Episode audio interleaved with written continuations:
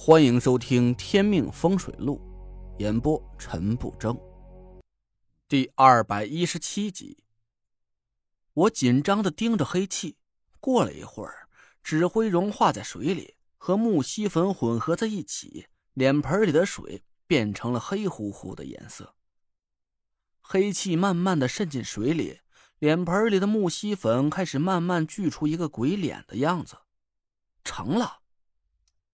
我兴奋的拍了一下手，水里的鬼脸是越来越清晰，没过多一会儿，就清清楚楚的显现在我的眼前。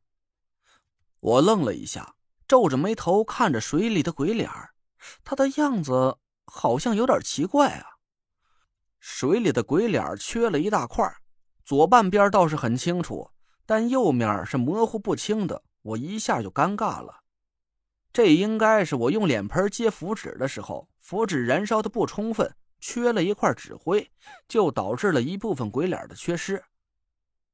我朝鬼脸试着喊了一句：“李叔叔，大师，你有什么事就吩咐吧，我能和你对话。就是我有点看不清楚你。”我尴尬的笑了笑，缺了一只眼睛，确实有点看不清。看来以后啊，我每天都要增加一门功课了。要想学别人的门派法术，就得从这些基本功练起。李叔叔，你真正的死因已经查清楚了。啊，真的吗？我把事情的经过告诉了李诺的爸爸，他叹了口气：“哎呀，原来是这样。你说我这一辈子本本分分的。”从来没去招惹过什么夏家、熊家，我怎么就……他伤心的哭了起来。我沉默了半天，也不知道怎么去安慰他了。李叔叔，人各有命，我知道你放不下家里，可既然你已经……哎呀，那就顺其自然吧。李诺已经振作起来了，他会替你把家里照顾好的。李诺的爸爸止住了哭声。大师，我能求你一件事吗？你说吧。替我报仇。我犹豫了一下，其实不用说，我心里也很清楚，我和关外熊家之间早晚会有一战。我隐隐有种感觉，夏天身上的命煞诅咒很大可能会和熊家有关，只是我不能一口就答应下来，不然鬼魂有了念想。就会不愿去转世轮回。阴人不管阳间事儿，这件事儿你就别惦记了，交给我来处理吧。几天之后，阴司的勾魂使者会来找你，你要按时跟他们去转世轮回，不要留恋阳间。李诺的爸爸沉默了一下，我突然想起了一件事儿：要是你真想报仇的话，你借我一个外人的手。究竟还是不如让你的子女直接给你报仇来的痛快。我的子女，你是说小诺吗？他他怎么能有这么大的本事？我笑笑，不是，是李莹。你三个子女里，他是最有修习风水的天赋。要是你同意他学习风水术的话，我可以教他。真的吗，大师？你愿意教他？那小英以后就是中州五魁的人了。李诺的爸爸很激动，我苦笑了一声，没说话。说句实话，我是真想收李诺做徒弟。他是罕见的八字纯阳之体，哪怕他从来没修习过风水术，那道邪灵都被他遗留在家里的一丝气息打败了。这要是专心修炼的话，假以时日，他肯定会是个前途不可限量的后起之秀啊！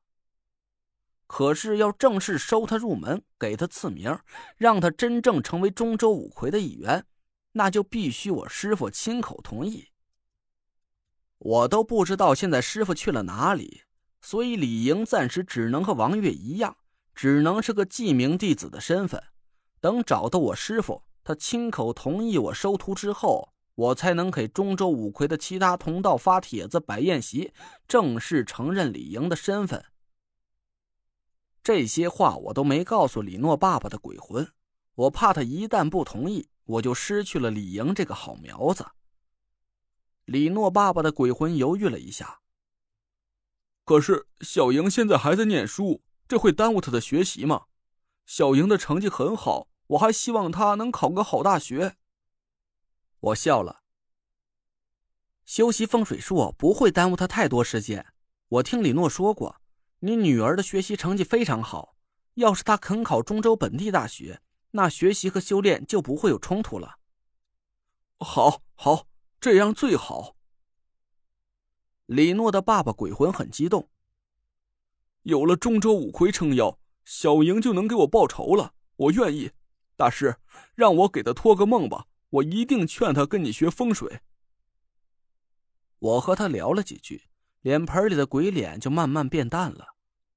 这毕竟是我第一次用看阴的方法招出鬼魂，可能手法上还掌握的不是很精准。不过，我用火形五魁令催动看阴的法术成功了，现在心情是很愉快的。我把李诺爸爸的鬼魂收回到陶罐里，一晚上都喜滋滋的。还好田慧文埋头在医书里啊，没空搭理我，不然他又要以为我和哪个小姐姐勾搭上了。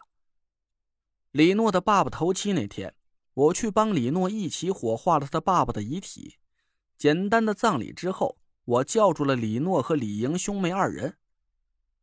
李诺、李莹，我要告诉你们俩一件事儿，这件事儿可能会超越你们的认知，你们要有个心理准备。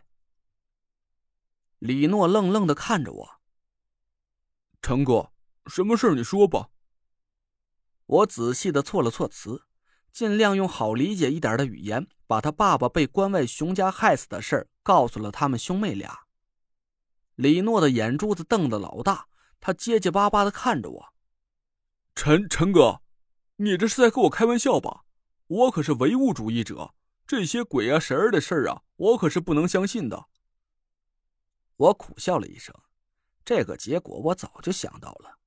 李诺是个心思很单纯的人，我突然告诉他这么离奇的事儿，他肯定是没法相信。哥，陈哥哥说的是真的。李莹突然开口，李诺愣住了，不敢置信的看着他。小莹，你是爸托梦告诉我的，他说的跟陈哥哥说的一模一样。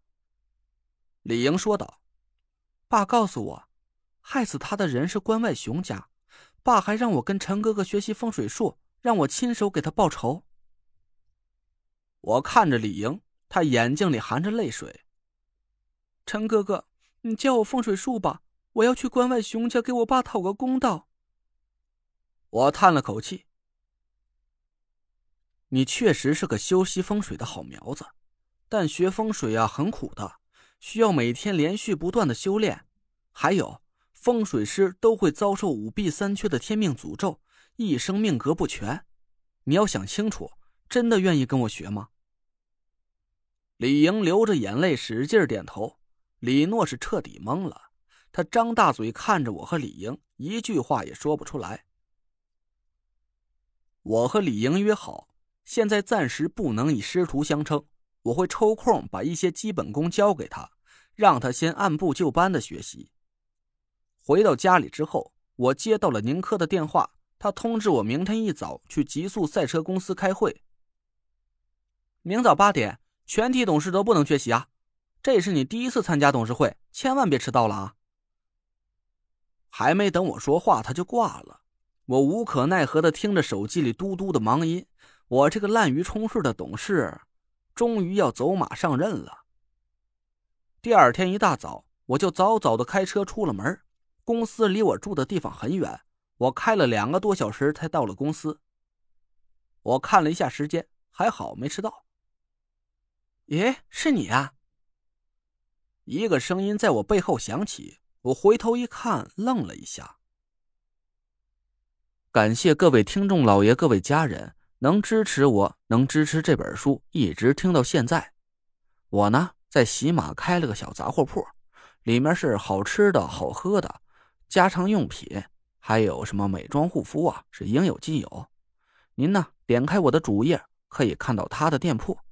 大家听书的时候可以没事进去逛一逛，还有啊，不增加是呼伦贝尔的，我的资料啊有我的微，大家可以加一下。我这里有正宗的呼伦贝尔牛肉干，如果需要的，嗯，加一下我吧。